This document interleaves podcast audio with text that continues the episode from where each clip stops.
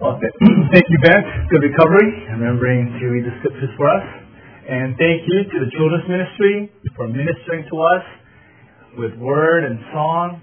Um, it's amazing to see how much uh, the children's ministry has grown and how fast our children are growing uh, physically and also spiritually in the Lord. Really impressed upon my heart just the imperative, a need for us to be praying for these children, praying for the teachers, praying for Gary and Cindy as they lead this ministry. Psalms 145 verse 4 says that one generation will tell of God's deeds to another. They will commend their mighty deeds. And that's the responsibility of every believer, and that's the responsibility given to these teachers. So, as we pray for God's missions evangelism work throughout the world. And let's be mindful of the missions work that God is doing in our own families, in our own church, and especially in the hearts of these little ones, that they might know Christ, that they might trust in the Lord, and they might be, as they prayed and exhorted us, the ambassadors of Christ, serving alongside with us in the future. I mean, that would be just uh, a prayer answered, prayers answered if uh, 10, 15, 20 years from now, we send uh, Derek, Lindsay, and Nathan, and Eugene, you know, Tim, short-term missions, right? They're serving with uh, Matthew Smith, right? Daniel Smith. That'll be a neat thing. Um, let's pray to that end, that God would grant that to us. Well, um, kind of rein it in from our many activities this morning. I know our hearts are really um, excited for so many things, one of which is a check team going, leaving this afternoon, and our hearts are with them.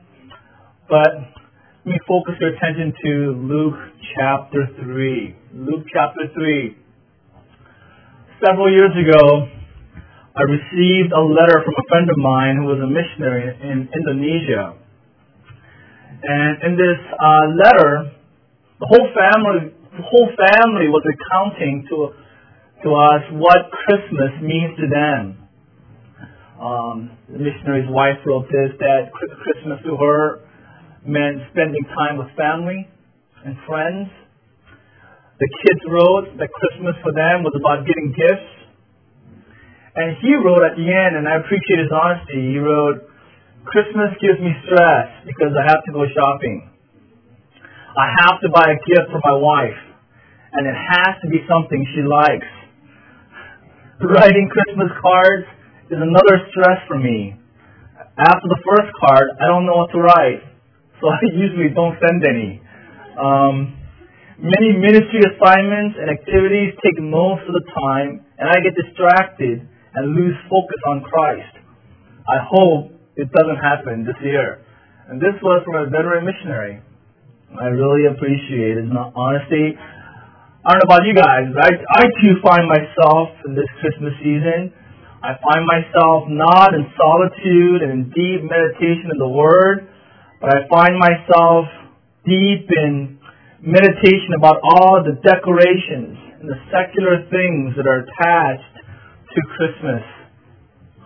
One speaker said, quote, Christmas has become so complex, so chaotic, so confusing with all the stuff that the reality of the simplicity of the birth of Christ has lost its significance. Isn't it a challenge for us to approach Christmas with the right um, attitude, with the right preparedness? Uh, I think it is a special challenge for us living in this generation, in this part of the world, for us to approach Christ with a heart of worship. It is so easy to go along with the flow and conform to our culture for this for this day. You know, how have you prepared for Christmas? What are, some activities that you've engaged in in preparing for Christmas? Maybe um, you've been saving money for several months you knew you had to buy gifts for family and friends. You've bought gifts, you wrapped gifts, and you've given away gifts. You got a tree, you've decorated a tree, maybe you've decorated your house with Christmas lights. Maybe you bought cards. Maybe you got a picture of your family and went to Sam's Club at the last minute and uh, they're ready for uh, delivery today. Uh, maybe you're getting ready for, you've gotten ready for family gatherings. All these things, maybe, have they clouded your mind in terms of preparing rightly for Christmas? I know it has for me. Uh, two weeks ago, for a whole week, I was just struggling with a dilemma. My wife and I were going back and forth, just debating, not debating, but just thinking through a major issue in our family. Are we going to get a real Christmas tree, or are we going to get an artificial Christmas tree? And, um, you know, someone was pushing for the artificial Christmas tree because it's cleaner, it's neater, maybe more economical long term.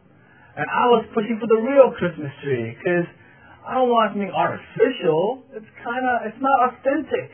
Where is the tradition? Where is the meaning of the season if you get an artificial Christmas tree?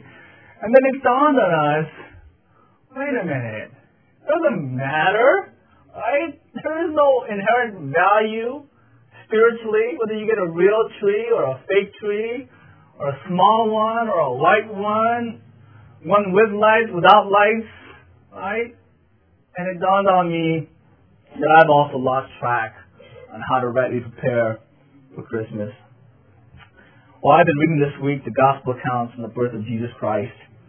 And I noticed in Luke chapter 3, and the parallel account in Matthew 3 as well, that John the Baptist directly tells God's people how to prepare for Christ's arrival. That's what Christmas is, right? the day commemorating the arrival of Christ, and John the Baptist directly tells us how we are to prepare for Christmas, the arrival of Christ. And it is not in the ways we so commonly attach to Christmas in our minds. He doesn't talk about sending out Christmas cards. Does not talk about giving gifts to one another, or Christmas trees, or eggnog not about spending time with friends and family, not about fancy dinners and desserts, not about time off from work. John the Baptist tells us specifically here in Luke chapter 3 how we are to prepare for Christmas. And it's just four simple points this morning. The messenger, the message, the motive, and the marks. Four M's. Messenger, message, motive, and the marks. Well, let's look at the messenger. First of all, the messenger is John the Baptist. Second part of verse 2, it reads, The word of God came to John, the son of Zechariah, in the wilderness. John here is John the Baptist. He's the son of Zechariah and Elizabeth. John was a common Jewish name in the New Testament times. It's the Greek form of the Hebrew name Yohanan. It means Yahweh is gracious, Jehovah is gracious. Now this name John is significant because unlike us, this name was given to him by God himself. You go back to chapter 1, verse 5. Um, Luke describes Zachariah and Elizabeth. Verse 6, chapter 1, verse 6. Luke describes them as upright in the sight of God, observing all the Lord's commandments and regulations blamelessly. But verse 7, because Elizabeth was barren, they had no children, and they were both well along in years. When Zachariah's division was on duty, he was serving as priest before God. He was chosen by Lot, verse 9, according to the custom of the priesthood, to go into the temple and to burn incense. Verse 11, an angel of the Lord appeared to him standing at the right side of the altar of incense. When Zacharias saw him, he was startled. He was gripped with fear. The angel said to him, Do not be afraid, Zachariah. Your prayer has been heard. Your wife, Elizabeth, will bear you a son, and you are to give him the name John. Well, Zechariah is perplexed.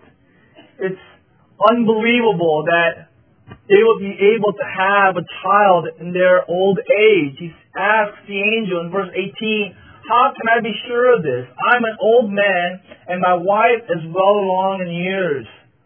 The angel identifies himself as Gabriel.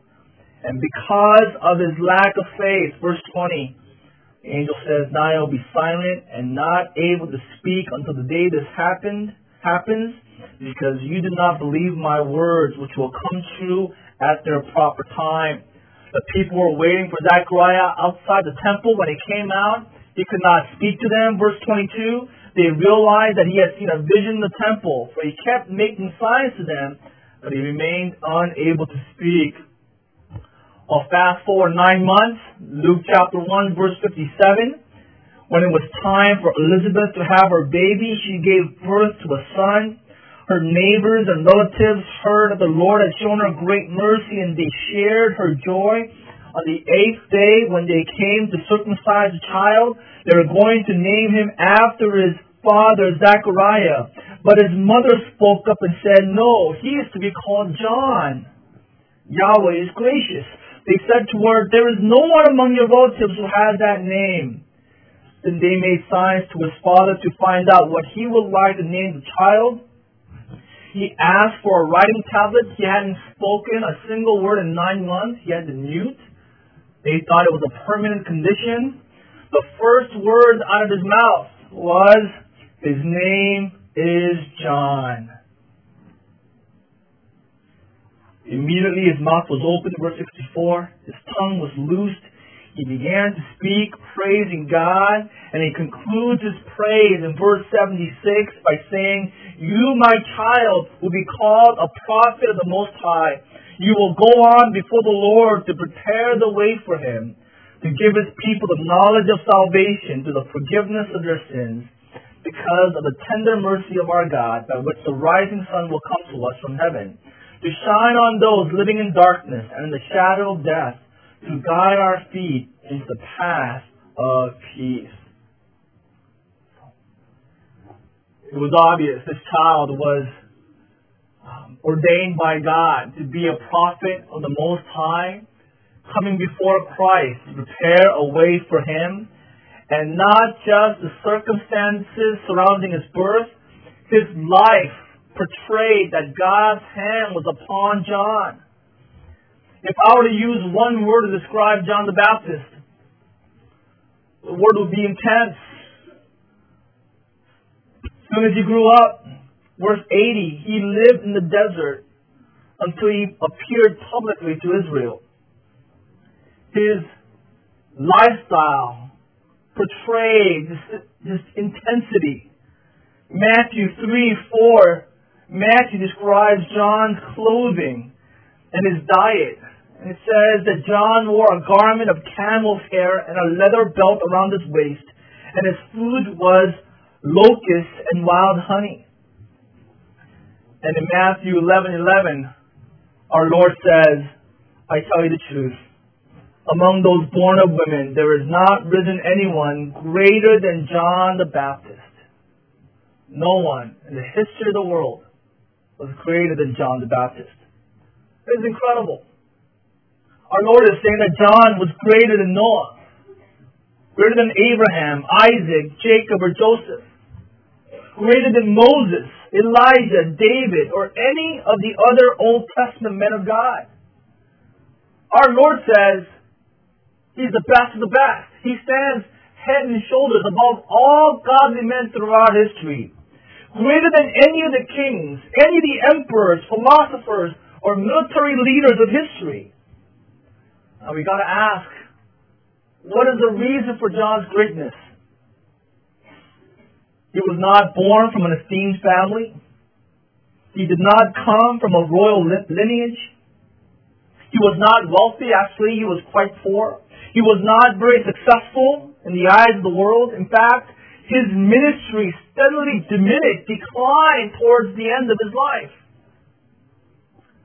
The reason for his greatness is due to one simple fact that he was the herald, the messenger, the one who would come before Jesus Christ to announce his arrival. His role and function was simple and clear. to prepare God's people for the King of Kings. After spending most of his life desert, at the right moment, God spoke to his heart, and he began to thunder out the message God had given him in that desert. And what was that message? The King is coming. The King is at hand. Because the King is coming, his kingdom is here as well. Well, that's the radical messenger. And let's look at the message. Let's look at the message. How did John proclaim his message, first of all? How did John call God's people to prepare for Jesus' arrival? He preached repentance. He proclaimed it. He announced it. He declared it. He preached and called all men, women, and children to do one thing, and that was to repent. Verse 3 He went into all the region around the Jordan, preaching a baptism of repentance for the forgiveness of sins. In Matthew chapter 3, verse 1, Matthew records, In those days John the Baptist came preaching in the desert of Judea, Repent, for the kingdom of heaven is near. Preaching is from kerusso, the primary meaning which is to herald. It was used of the official whose duty it was to proclaim loudly and extensively the coming of the king. In ancient times, it was common for a herald to precede the arrival of the monarch. And he would go ahead before the king and he would announce his arrival. That herald would come with a large group of servants and they would make sure the roadway was smooth and uncluttered as possible. If there were potholes, they would fill the potholes. They would remove rocks, remove debris. Unsightly litter would be burned or hidden. As the group traveled along and worked, the herald would proclaim in a loud voice to everyone that the king is at hand. The king is coming. And that was John the baptizer's role and his ministry. He understood that his ministry was a fulfillment of Isaiah's prophecy, like in verses 4 through 6, as it is written in the book of the words of Isaiah the prophet, the voice of one crying in the wilderness, Prepare the way for the Lord, make his path straight. Every valley shall be filled, every mountain and hill shall be made low, and the crooked shall become straight, and the rough places shall become level ways, and all flesh shall see the salvation of God. Now, the herald of a king, he did physical preparation. But for the baptizer, it was different. It wasn't a call to physical preparation. He was calling God's people to prepare themselves spiritually. And so in Luke chapter 3, we see how we are to prepare for Christmas. How Christians are to approach this day commemorating the incarnation of Christ. The message, if I were to reduce it to one word, it's simple. John preached repentance. One word is repent. Verse 3, chapter 3, verse 2 as well. Repent, for the kingdom of heaven is near. Now, the Greek word, metanoia, means more than regret or sorrow. Repentance is not just grieving for sin. It's more than just feeling sorry for iniquity or, or wickedness or depravity. Repentance means to turn around. It means to change directions. Change direction. It means to change the mind and will. And it doesn't just mean changing. It always means in the Bible changing from sin to righteousness, from darkness to light, worship of self to worship towards God. Repentance at its core is a recognition of personal sin, having a heartfelt remorse for that particular sin, and changing your direction, your life, towards God. We see this in David's prayer in Psalm 51 1. When he sees the depth of his sinfulness in committing adultery with Bathsheba and murdering Uriah, he repents of his sin. He mourns over it and seeks to change. And that's what repentance is.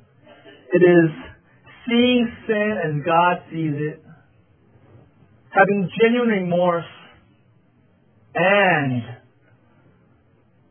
having a lifestyle change, having a directional change. Just merely acknowledging sin and feeling sorry for sin is not repentance. There must be a change. If it is to be genuine, that repentance must bear fruit in keeping with repentance. Look at verse 8. John says to the crowds that were coming to him, bring forth fruit in keeping with repentance. He's saying, make sure the Greek word there is dikos axios. It means equal in weight. Make sure your deeds, your lifestyle, your, your, your attitude, your, your direction is equal to your professional repentance. Make sure they're equal. It's not just heartfelt, but it's lifestyle as well. Well, let's move to the marks of genuine repentance. We saw the messenger, we saw the message, the marks of genuine repentance. Again, it is not merely some emotional experience. Biblical repentance is very practical. It is seen in the mundane area of one's life, the normal areas of one's life. And we see that in John's teaching here in Luke chapter 3. Remember going to a um, revival a long time ago when I was in, in college years. And they had a prayer time after, and all these students were coming up in repentance. And they had a time of open prayer, open mic, and they were sharing how they repented and now they want to be a missionary, go to missions North Korea. Another student shared how he wants to die for Christ. And how another student shared all these grand things they want to do for the Lord. I remember the speaker came up and he said, That's not what God wants from you. God doesn't want you right now to go to North Korea to be a missionary. He doesn't want you to die for Christ. He wants you to go home and obey your parents. He wants you to go home and clean your room. He wants maybe us, your heart of repentance. He wants us to respond in the mundane areas of life. That is true repentance. And that's exactly what John the Baptist says. He says, the king is coming, you must change. And so three groups of people come to John and he says, what must we do? What shall we do? We want to repent. We want to be baptized. What must I do to show that my repentance is genuine? Verse 10.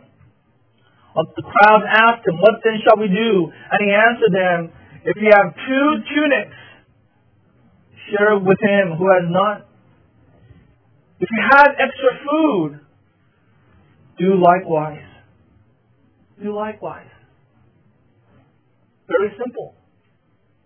It's not some ecstatic experience of repentance, great remorse, heartfelt sorrow and tears. John says, okay, okay. So you have two jackets.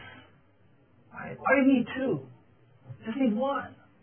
There are people out there without a jacket, and it's cold give that person your extra jacket. Right? You have two pairs of shoes. Why do you need two? You have extra food and you throw it away.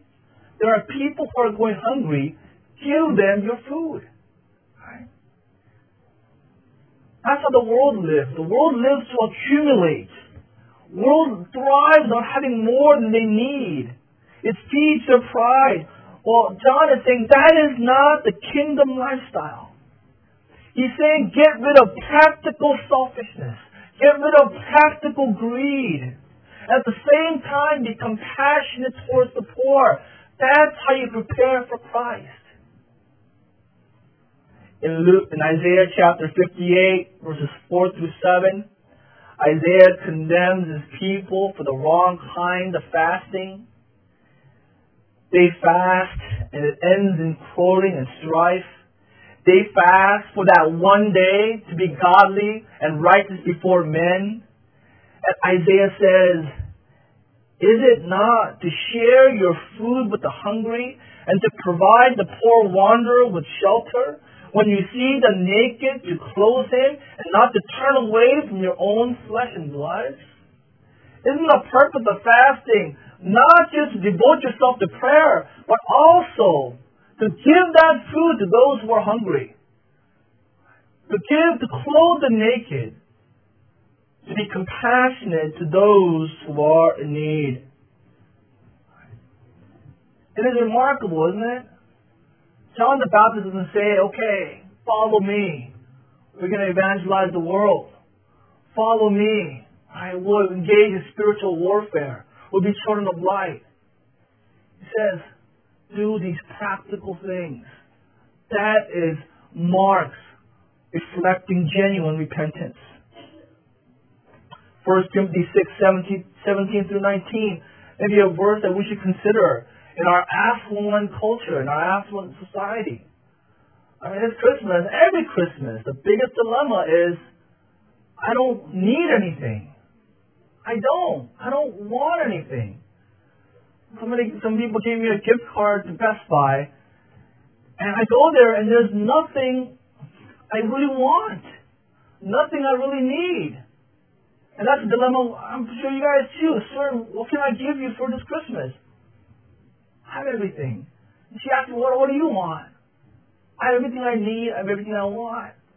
So what's the solution? 1 Timothy 6, 17 through 19. Command those who are rich in this present world not to be arrogant, nor to put their hope in wealth, which is so uncertain, but to put their hope in God, who richly provides us with everything for our enjoyment.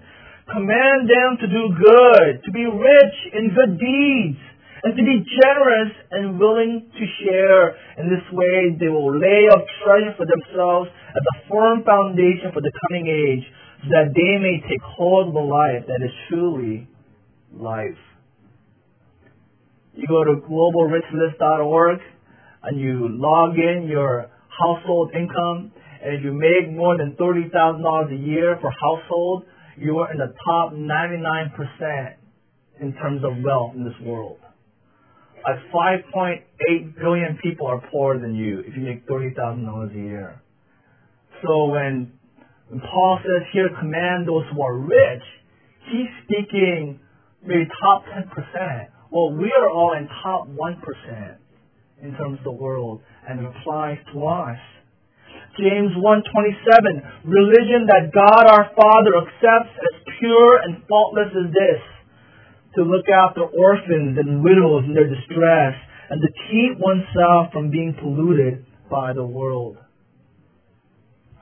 Well, the tax collectors, verse 12, also came to be baptized and said to him, We want to repent. We see our sins. We want to, right be- we want to be right before God. What shall we do? And he said to him, Collect no more than you are authorized to do. So a sense, stop stealing. Stop lying. So for us, are you want to obey God? Stop cheating on your taxes. Um, stop robbing, stealing from your employers. Stealing time or, or material material things.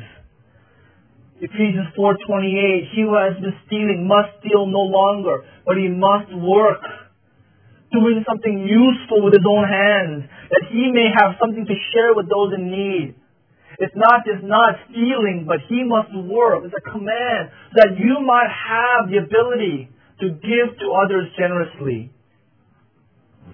Verse 14, the soldiers also asked him, and we, what shall we do?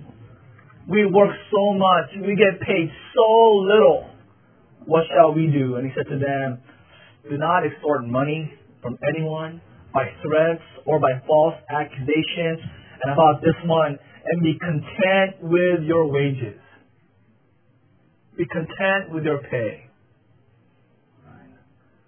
I think they take a poll, a survey, and 75% of Americans hate their job. Right? Number one reason, one of the top reasons actually, was they don't, they felt they weren't getting paid enough. And in fact, I think almost everybody feels that way, right? No matter what you make, you always feel like I'm worth more than this. Well, you want your repentance to be genuine. John the Baptist says, be content with your wages. Do not murmur. Do not complain. That's what Paul said. Philippians 4.11, I've learned to be content whatever the circumstances.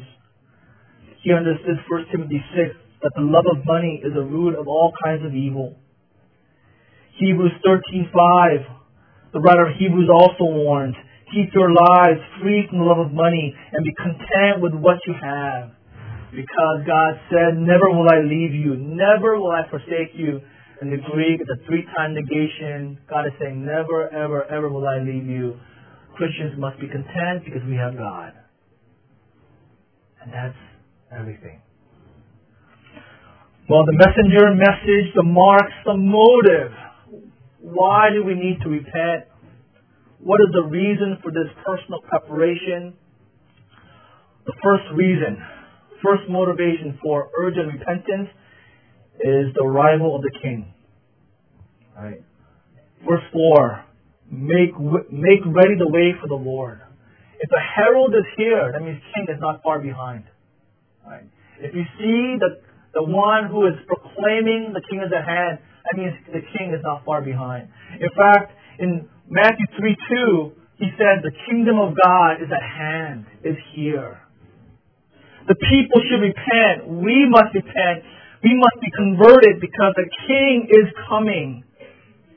And he deserves and he requires no less.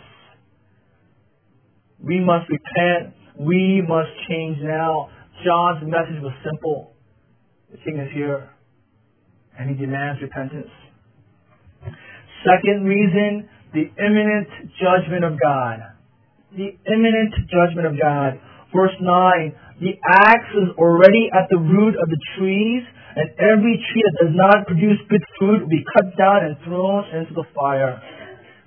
John the Baptizer knew, understood that God's judgment was imminent because the Messiah is here. Now this is a great illustration, right? A farmer would go out, go out at the end, at the end of every harvest season, and he will look at all the trees that were not fruitful, and this tree was taking all the nutrients, was taking up space, was a detriment to his farm, and he would cut that tree down.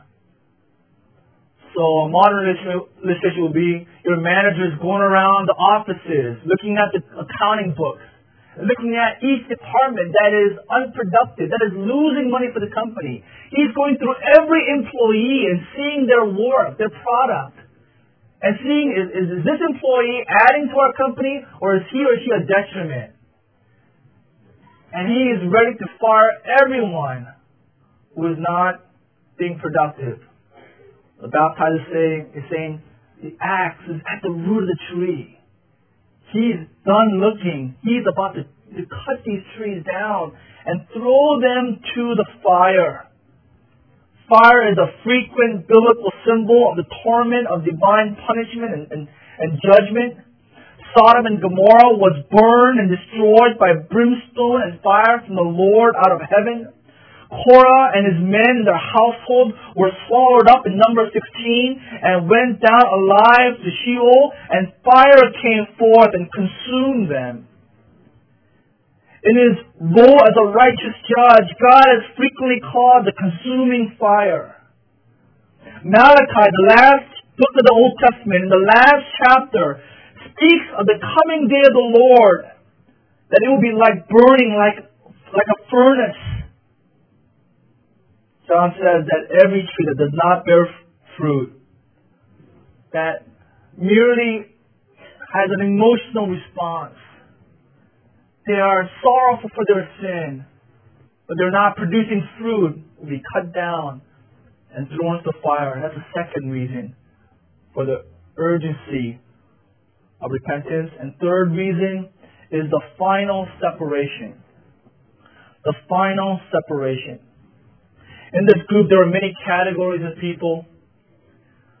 The general crowds, there were soldiers, there were tax collectors, there were Pharisees, there were Sadducees. But in the end, all these categories do not matter. No lasting significance in these earthly categories. The final separation is all that matters. Verse 17. This, this Christ, Jesus, whose thongs of whose sandals I am not worthy to untie. His winnowing fork is in his hand to clear his threshing floor and to gather the wheat into the barn, but he will burn up the chaff with unquenchable fire. He will separate the grain and the chaff. The chaff will burn away. He will separate. And grain he will bring into the barn, but the chaff with unquenchable fire. Christ will divide at the judgment between these two. And that's all that matters. Earthly categories do not matter. Well, to close our time, ask you a simple question. Are you ready for the incarnation of Christ, the King of Kings and the Lord of Lords? As Christians, we don't make New Year's resolutions. We make Christmas repentance. On Christmas, we repent of our many sins because Christ has come and Christ, the King, is here. And all the more as a reminder of the future return of Christ. The first coming was a humble, gentle, meek, coming as a suffering Savior. When He returns, He'll return in all His glory, in all His authority and majesty, and He will come to judge. All the more calling us to repent. And I said this before, you know, on our birthdays, we give gifts to one another. It's the birthday of Christ. We are to give gifts to Him. And what are the gifts that are worthy of Him? What are the gifts that He desires? The gift of our repentance. Producing fruit that reveals true repentance. What about you today? How about taking the Bible literally? How about if you have two warm jackets, giving away one? Because that is a deed that is equal to true repentance. If you have two dress shoes, right, two basketball shoes, right, two coats, why do we need two? If we have food to spare, what shall we do? The Baptist says, King is coming. Be compassionate towards the poor. Do not steal. Do not rob. And finally, be content. You know, some of these Pharisees presumed upon um, the baptizer and they were thinking, well, we're a child of Abraham. And before they even said anything, John the Baptist said, do not presume. Do not begin to say to yourself, I'm a child of Abraham. Out of these stones, God can raise up a child of Abraham. Likewise with us. We, we must not presume. I'm a member of Cornerstone Bible Church. I have prayed the prayer. I have walked down the aisle. I have many experiences. I'm involved with ministry. Therefore, I don't need to genuinely repent. John the Baptist teaches us how we are to prepare for our King that we might worship him as he is worthy.